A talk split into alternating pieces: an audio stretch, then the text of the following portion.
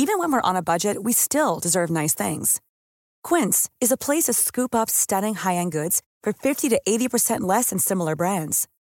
They have buttery soft cashmere sweaters starting at $50, luxurious Italian leather bags, and so much more. Plus, Quince only works with factories that use safe, ethical, and responsible manufacturing. Get the high-end goods you'll love without the high price tag with Quince. Go to quince.com/style for free shipping and 365-day returns. The Telegraph. The Telegraph. Podcasts.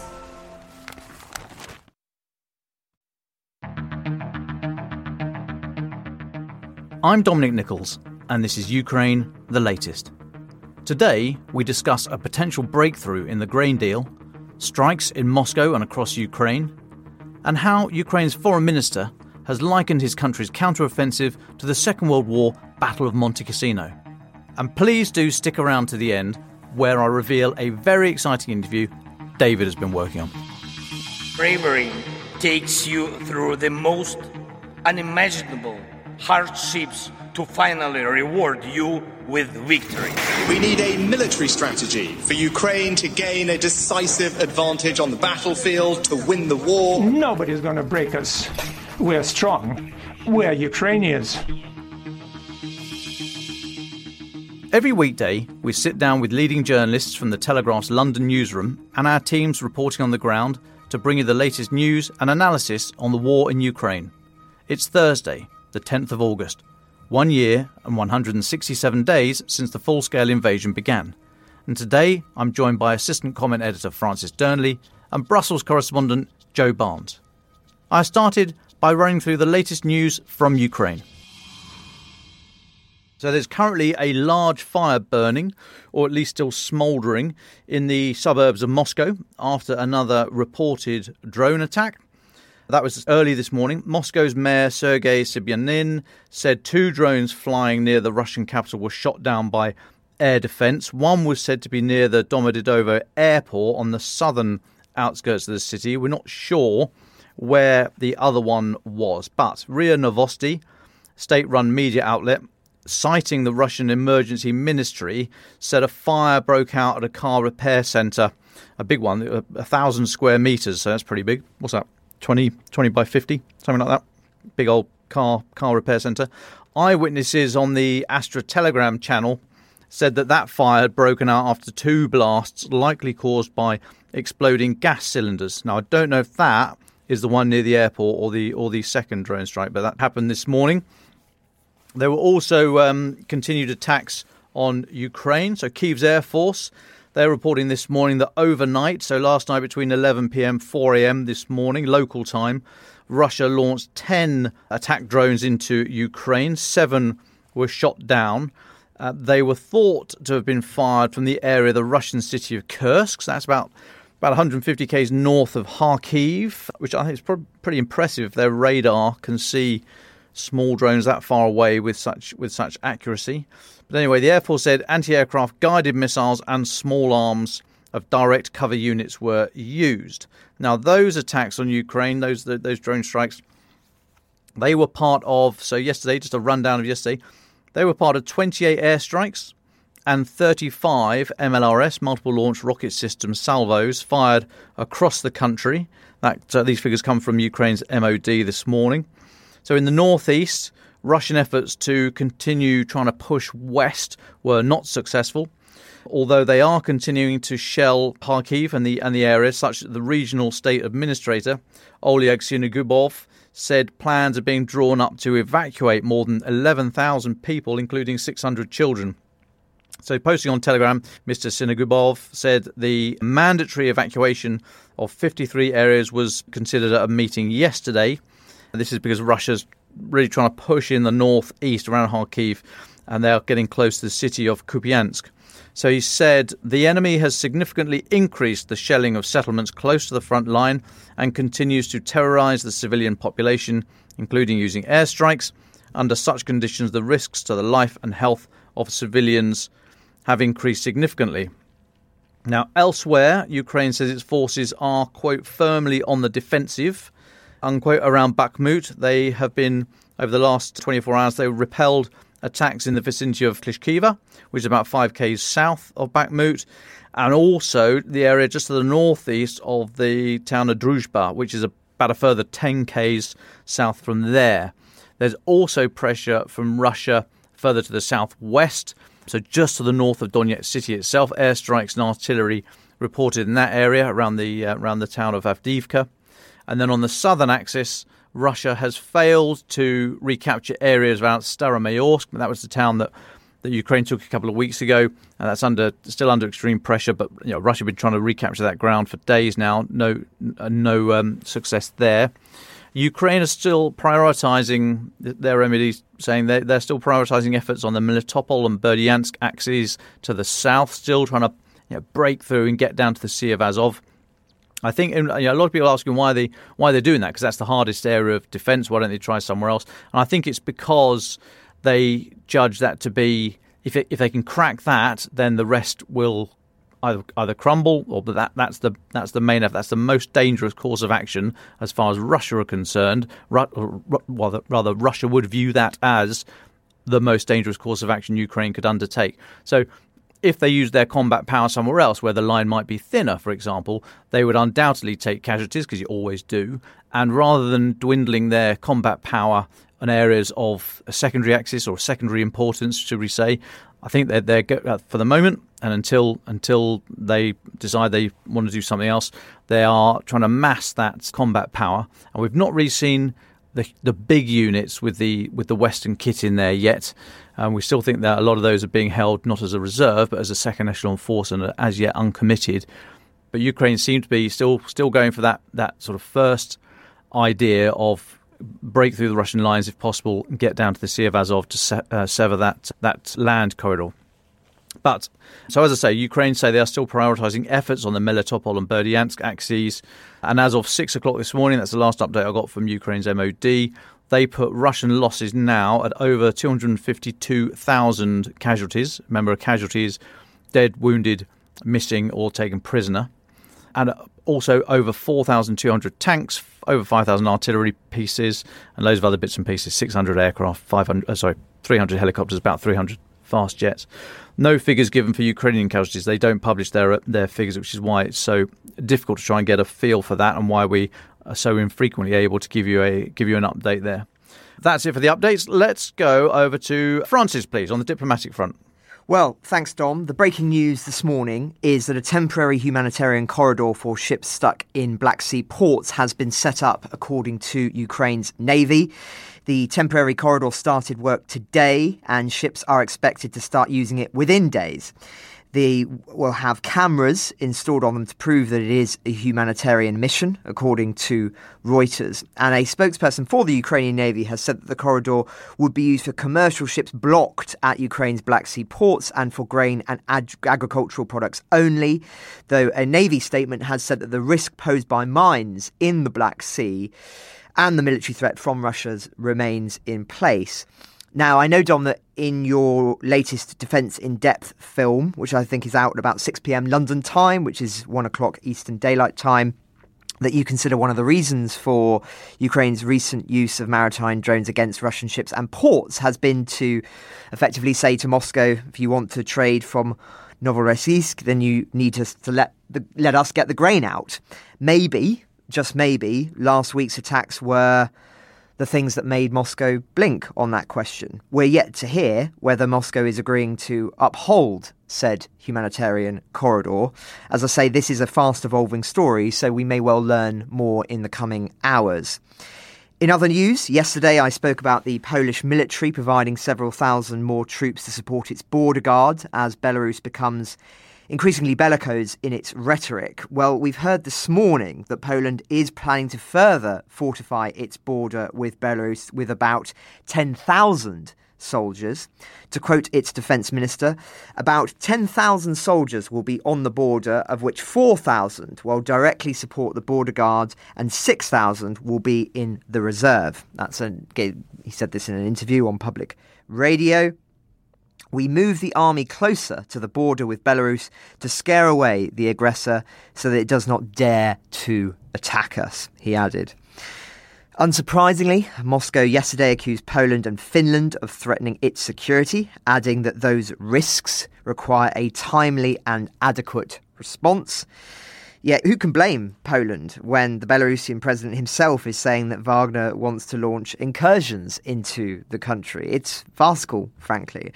And I should add that the consensus is that it is highly unlikely that Wagner mercenaries would launch such an unprovoked attack. Their rhetorical aggression seems more likely designed to sow discord in the region and distract from Ukraine, as I discussed earlier in the week. Now, turning to the Zaporizhzhia nuclear power plant, which we continue to monitor, of course, apparently it was on the verge of a blackout last night when it again lost connection to its last remaining main external power line.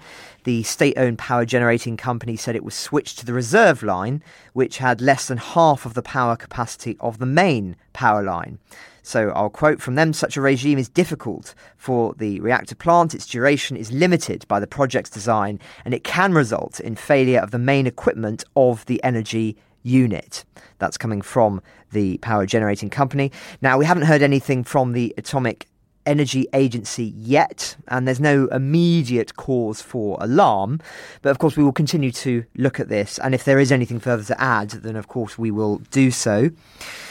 Lastly, I spoke yesterday about Russian cyber warfare conducted against Britain and elsewhere. Well, it seems its own efforts are ramping up within Russia itself. The Russian government has stepped up its efforts to stop its citizens from using VPNs that allow them to bypass the state's restrictions on internet access. That's coming from the British Defence Ministry. So, some of the most popular VPNs have become unusable in some regions of Russia, the British MOD said in its daily intelligence briefing. Quoting from them, VPNs likely represent the greatest single vulnerability within the Russian state's attempts at pervasive domestic information control.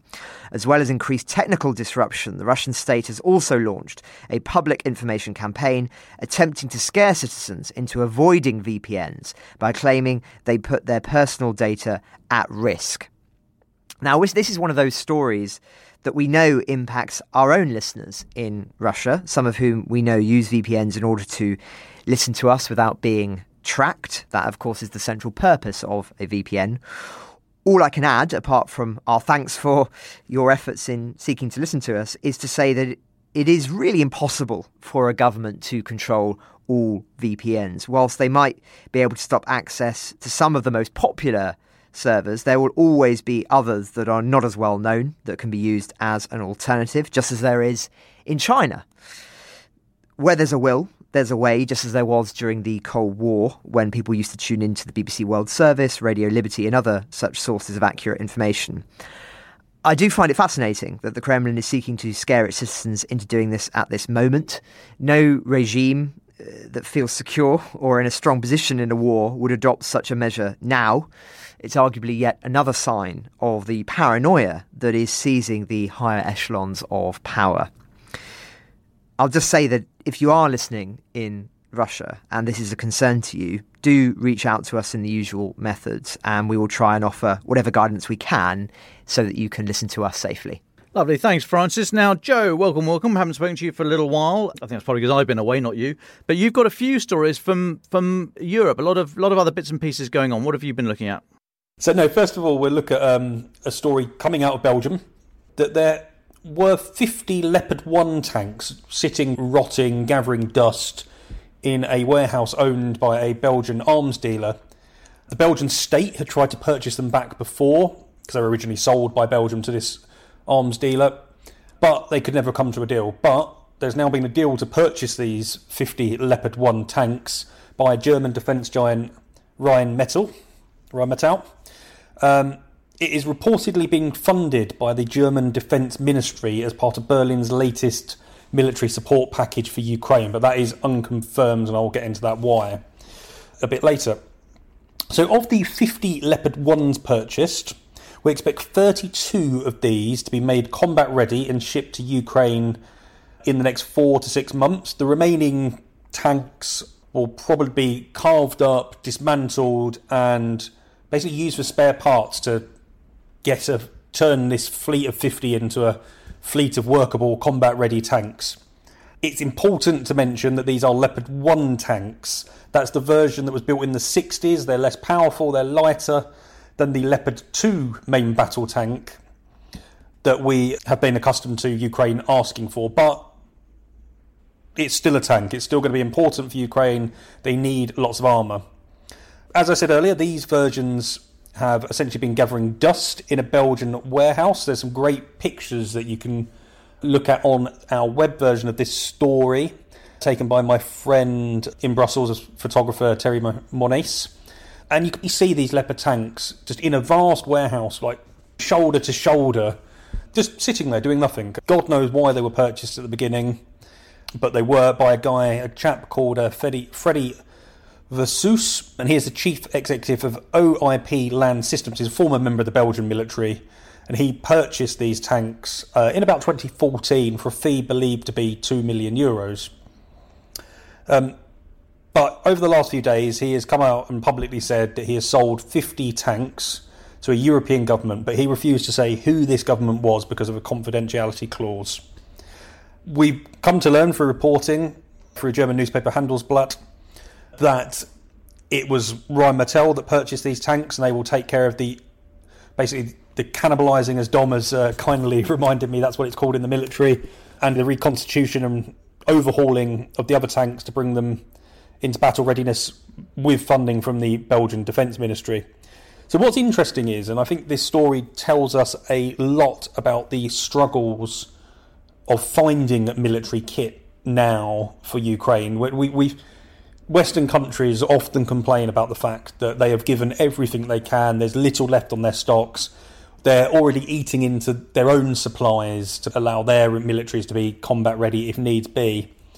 Um, so, sort of a year ago, beginning of this year, Belgium's defence minister um, had attempted to purchase these Leopard 1 tanks from this firm um, as part of the international effort to arm Kiev's forces with Western made tanks.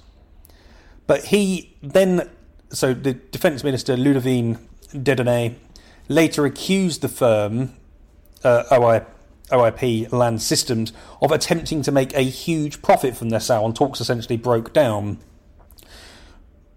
Before turning its attention to these tanks in Belgium, Rheinmetall had been looking to buy Leopard 1 tanks from a Swiss firm, but given Switzerland's neutrality, the Swiss government refused export licenses, hence its hence it's uh, turning its efforts sideways. So, as I said, these tanks are going to be cannibalized, brought up to scratch, potentially upgraded. We don't know the full extent of what's going to be done with them, but they should arrive on the front line in about four to six months.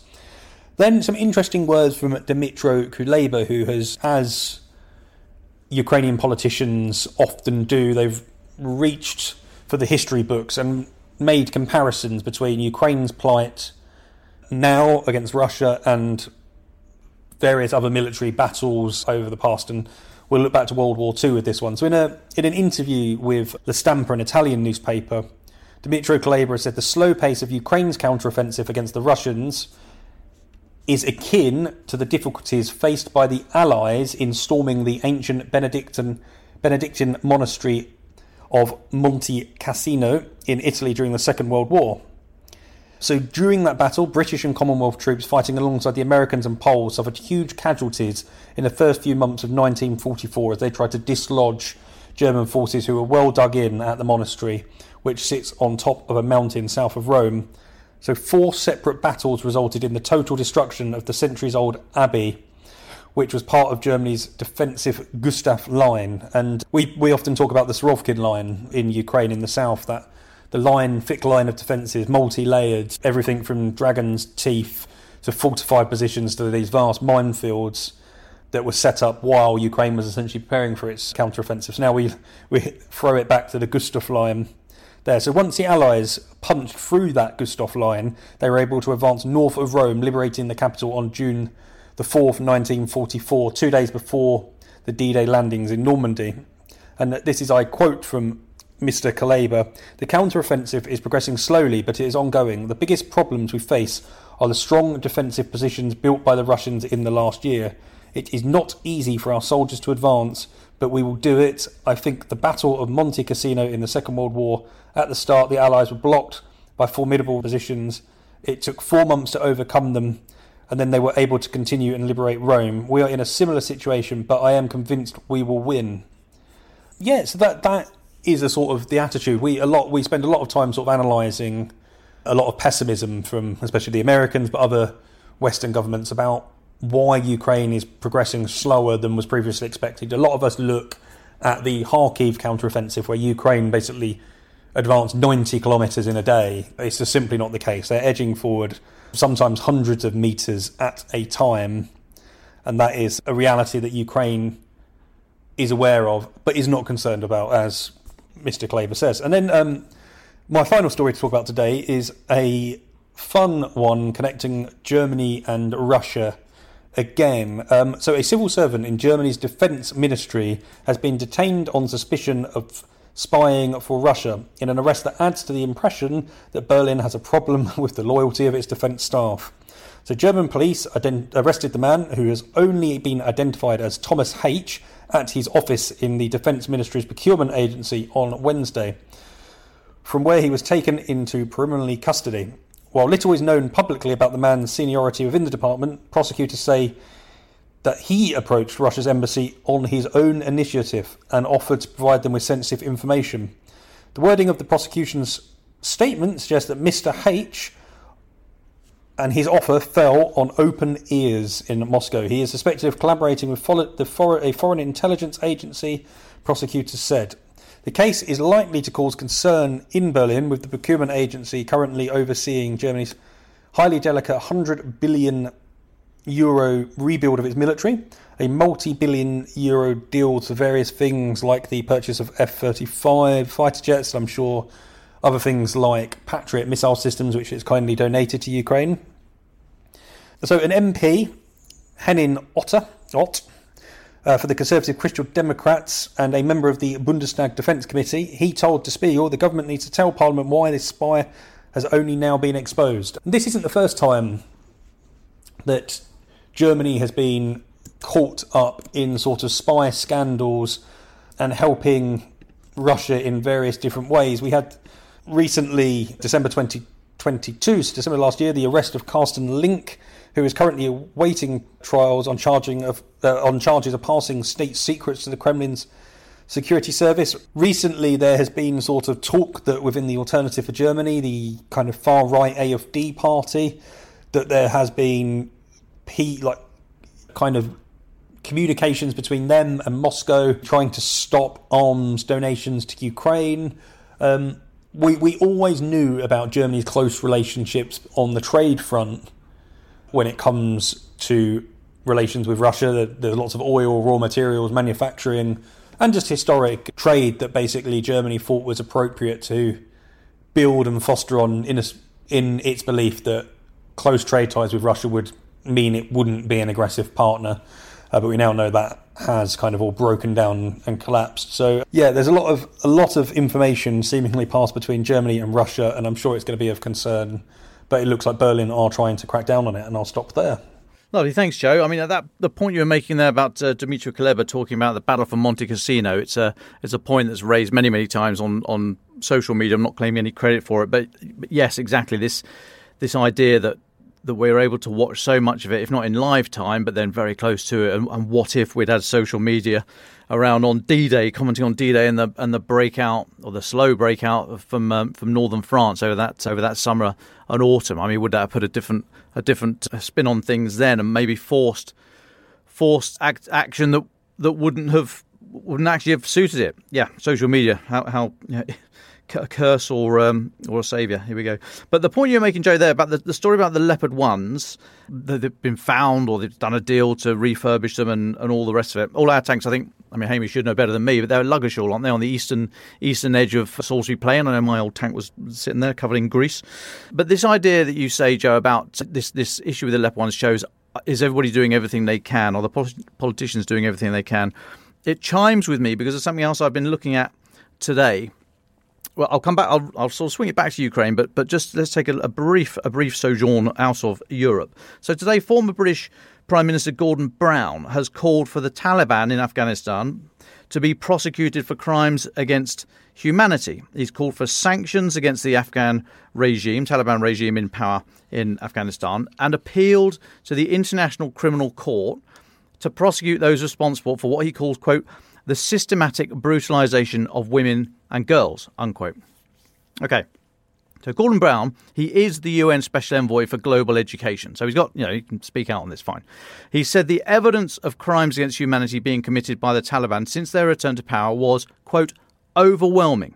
He said it's probably the most heinous, the most vicious, the most comprehensive abuse of human rights taking place around the world today, and it is systematically being inflicted on millions of girls and women across Afghanistan. He said the pressure of a potential prosecution could force the Taliban to reconsider and said he was shocked that there was, quote, so little international pressure on the regime. Hmm. Now, I invite you to reflect on that last statement. He is shocked that there's so little international pressure on the regime. I mean, I agree, if only people in positions of authority would do something about the Taliban. Now, Gordon Brown was, checks notes, Prime Minister between 2007 and 2010. He got what some people might consider to be a position of some authority, this top job, on the 27th of June 2007. On the 28th of June 2007, so one of his very first, one of the very first decisions he took, he made Des Brown, no relation, but Des Brown, the Defence Secretary, also Minister for Scotland. Now, you might think the Defence Secretary had enough on his plate at the time, what with Iraq and Afghanistan. The Brits had moved into Helmand the year before. We'd been in the country since 2001, but moved down to Helmand in 2006. But apparently, the Defence Secretary had so much spare time that Gordon Brown thought he was able to take on the Scotland portfolio. Scotland, a quarter of the United Kingdom, so not, not an insignificant brief, I would suggest. Now, look, the British Army is apolitical, but I can tell you that in private, that decision went down about as well as a fart in a submarine. Gordon Brown, who now laments the lack of international attention to tackle the Taliban, and who was, checks notes again, Prime Minister, thought so little of the campaign in Afghanistan, he gave his Defence Secretary another massive job. Now, look, I'm sorry, Gordon, you had your chance. This goes back to what I've said many, many times. Armies don't fight wars, nations fight wars, armies just do the shooting bit. If you outsource a war to the MOD and think it's an embarrassing sideshow and you don't really want to get involved in it, don't be surprised if the national aims to which that military action is supposedly working in support of are not achieved. And you, as a former Prime Minister, to me, you lose your right to say more should be done now by those in power to tackle those nasty Taliban people. I mean, we tried, Gordon. We tried. Mates of mine didn't come home because we leaned into the problem. We were trying, Gordon. How hard did you try? And how much were you leaning in? I question. Now, I say that today for two reasons. First, because I hated that decision at the time, and Gordon Brown's general utter indifference to the armed forces when he was Prime Minister. But second, I say it to encourage us all to use what voices we have to let those in positions of power today know that we will not accept indifference and casual attention to Ukraine. If this war goes badly for Ukraine, I do not want to see in a few years' time people who are in positions of power today lamenting, oh, something really needs to be done about Putin and his murderous regime. The international community really should pull its collective finger out. I mean, the time to act is now. Weapons, sanctions, diplomacy. I've said before it's our tragic privilege to be alive right now and having to deal with it, but but we are, and it is. And if not now, when? And if not, who? If not us, who? Anyway, that was me, Gordon Brown, and the Taliban. Let's go to final thoughts. Joe? I wanted to look at the border with Poland and what Francis was speaking about in terms of strengthening its border troop by uh, 10,000 men. Apparently, 4,000 soldiers would directly participate in strengthening the border and 6,000 held in reserve. What is interesting here is not the fact that Poland likely thinks Belarus will try and invade or allow Russia to invade through Belarus, but it's harking back to different versions of warfare. We often talk about the hybrid threats. Um, lots of people say that is, for instance, uh, cyber warfare. But one thing that we witnessed, and it was actually when I was relatively new at the Telegraph at the time when I got put on this story, and it was um, essentially um, the Poles and various states in the Baltic are, that uh, border Belarus were suffering irregular crossings over their borders with Belarus, and it turned out that Belarus was essentially busing migrants hoping to settle in Europe over its borders. And I get a feeling now that is what Poland is again looking at, rather than warfare, because I, I, I, am quite sure, and uh, will probably have more knowledge of the uh, of of it than I. But the Polish military is quite uh, a force to be reckoned with. Um, they're very good. They're highly organised.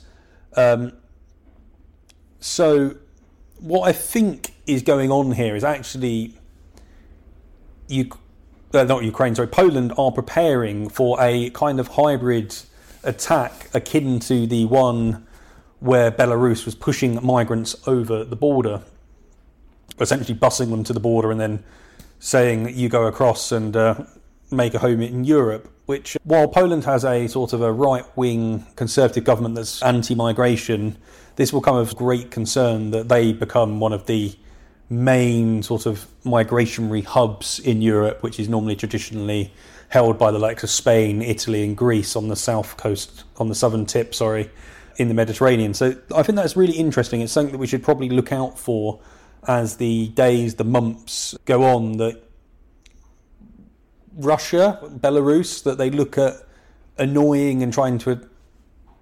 antagonize NATO countries through different methods. And I think migration will be a one that, to revisit for them in doing that in the future. Thanks, Joe. Francis, final thoughts, please. Thanks, Dom. A crucial point we've discussed in the past fortnight is the Ukrainian army's desire to preserve its personnel, in contrast to the way the Russians fought this war. I want to thank a listener called Austin from Colorado in the US for providing an interesting reflection on this, weaving in his own family history and tactical insights from the Second World War, a conflict that Joe touched on earlier. So I'll, I'll read from his email to us. I am a combat veteran and former member of the 10th Mountain Division Light Infantry. I served in Afghanistan before being honourably discharged from the Army and then studying international relations at Denver University. Given my background, I follow the Ukraine conflict very closely. I don't believe I've missed a single episode of your podcast since the invasion began. Thank you very much for that, Austin. I've been reading into the story of the 32nd Infantry Division's brutally hellish campaign against the Japanese in Papua New Guinea in World War II. My grandfather served with the 32nd and was shot and ended up behind enemy lines before eventually escaping with the help of locals and being sent home, where he was told he'd never walk again. He did eventually recover, although he lost all feeling in his left leg below the knee and suffered from his injury and experiences until he passed away a few years ago. Growing up, I heard some of his stories. He spoke bitterly of his experiences in particular his assessment of General Douglas MacArthur, who, of course, was the US commander of the Pacific Theatre during the war. He, along with many of the men of the 32nd, despised MacArthur. After the conflict, they actively worked against his political aspirations, and some believe it was their efforts that prevented MacArthur from a successful run for US president. The main crux of their criticism was his impatience with progress. He famously called the men of the 32nd Division cowards General Harding, who commanded the 32nd, fully appreciated the insane terrain, lack of supplies, disease, and extremely well fortified and defended positions of the Japanese. A former instructor at Fort Benning's infantry school, Harding had developed a new set of battle tactics that put a premium on ingenuity and discouraged high casualty rates. In 1937, as editor of the Infantry Journal, he wrote, since wars began, this do something obsession has driven leaders to order attacks with no prospect of success. The enemy's position is immensely strong, but their masters are impatient. We attack, and the history of military disaster is enriched by another bloody repulse. As a result of these beliefs, Harding was dismissed and relieved of command by MacArthur. While ultimately the 32nd did prevail in Papua New Guinea, I read these sentences with much interest in light of the Ukraine counteroffensive. I finally understood why my, gen- my grandfather put such respect for General Harding and such hatred towards General MacArthur. Without grenades, mortars, flamethrowers, or artillery, my grandfather and his fellow soldiers faced nearly impossible odds against well entrenched and defended Japanese positions, even without accounting for their starved and diseased condition. My grandfather weighed 165 pounds when he shipped off. After he was shot and returned home, he weighed less than 100. Now, I see a great deal of similarity between the political and global expectations of the Ukrainian counteroffensive and MacArthur's impatience. The world expects a rapid onslaught. However, the greater military question analysis here asks at what cost? To adapt the earlier quotes by Harding, why needlessly sacrifice men to the altar of global impatience? Yes, the political war is just as important a consideration as the global as the ground conflict. However, as a former soldier myself, each casualty is a deep loss that words alone cannot possibly convey. The men and women serving in the Ukraine war each represent family, hopes, dreams. They are daily silenced, their future stories buried under a few feet of mud, topped with a cross or stone, never to be completed or shared. Harding recognised this and adopted combat methods designed to preserve the greatest amount of life. He focused on small battle movements that gradually took enemy positions rather than suicidal charges. Perhaps his methods weren't as glorious, and they certainly didn't achieve the huge strides towards MacArthur desired in short time. However, his approach saved countless lives and earned him the undying respect of his men. Ultimately, the US Army adapted and adopted Harding's tactics, and today the frontal charges advocated by MacArthur are considered archaic, brutal, and ill advised. As anxious as the world is for Ukraine's success, I think a lesson can be drawn here. The Russian position is immensely strong, and the masters are impatient. But to focus on rapid advances drenched in the blood of Ukrainians is surely not the answer. Success will come, and breakthroughs are still likely, but the preservation of lives remains paramount to that.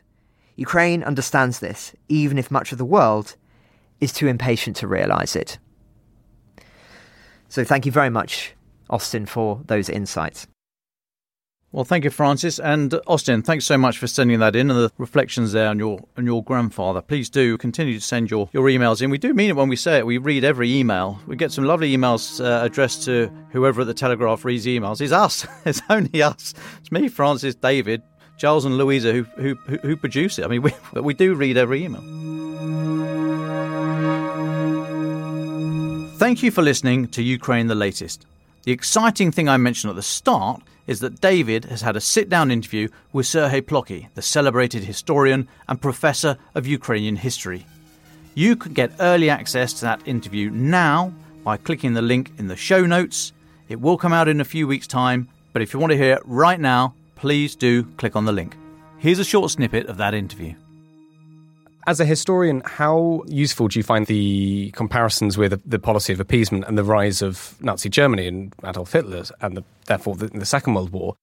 To some extent, it obviously illuminates certain truths about the regime and, its nature. But do you find that it, sometimes the metaphor goes too far? Do you find it a useful thing to employ? I certainly find it useful. I also find it frightening. Frightening in the sense that the parallels are so clear, so striking mostly people, when they talk about the, the, the, parallels, they talk about the Nazism, and the question is whether the Putin's regime is fascist or not, and there is a debate going on there.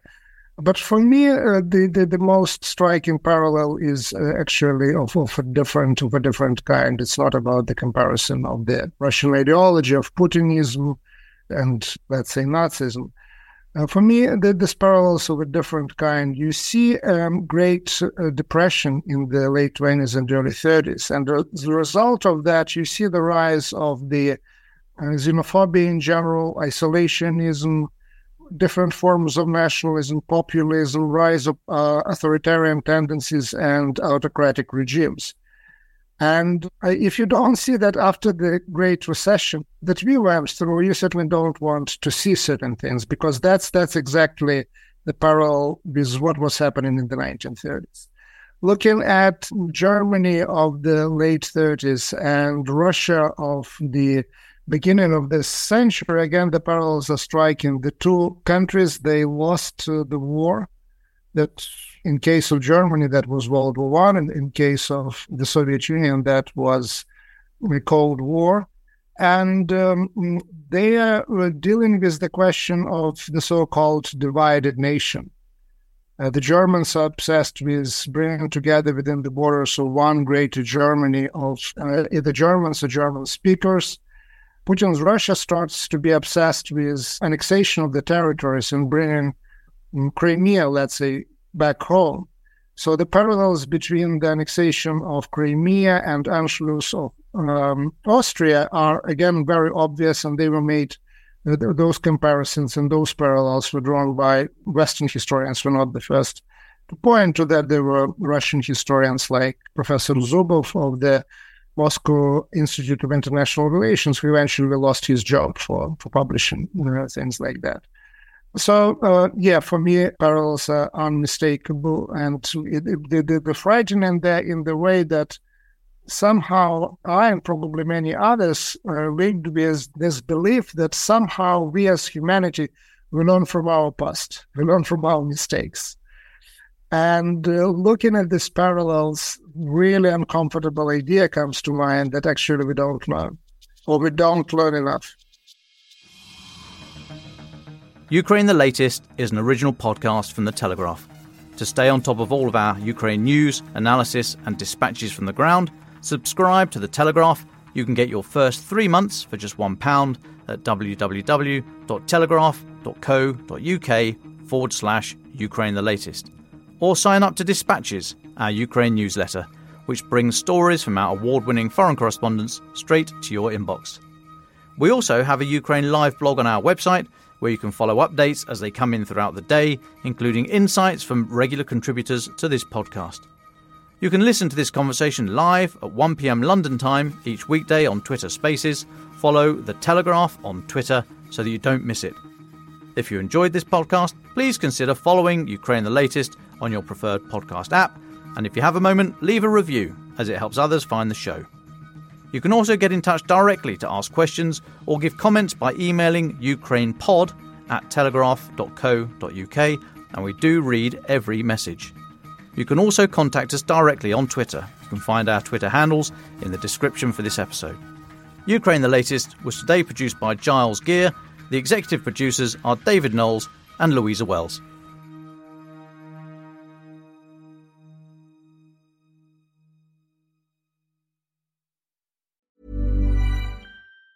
Planning for your next trip? Elevate your travel style with Quince. Quince has all the jet setting essentials you'll want for your next getaway, like European linen, premium luggage options, buttery soft Italian leather bags, and so much more. And it's all priced at 50 to 80% less than similar brands. Plus, Quince only works with factories that use safe and ethical manufacturing practices. Pack your bags with high-quality essentials you'll be wearing for vacations to come with Quince. Go to quince.com slash trip for free shipping and 365-day returns. Planning for your next trip?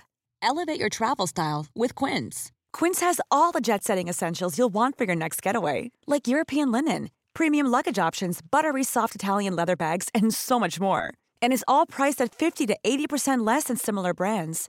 Plus, Quince only works with factories that use safe and ethical manufacturing practices. Pack your bags with high-quality essentials you'll be wearing for vacations to come with Quince. Go to quince.com/pack for free shipping and 365-day returns.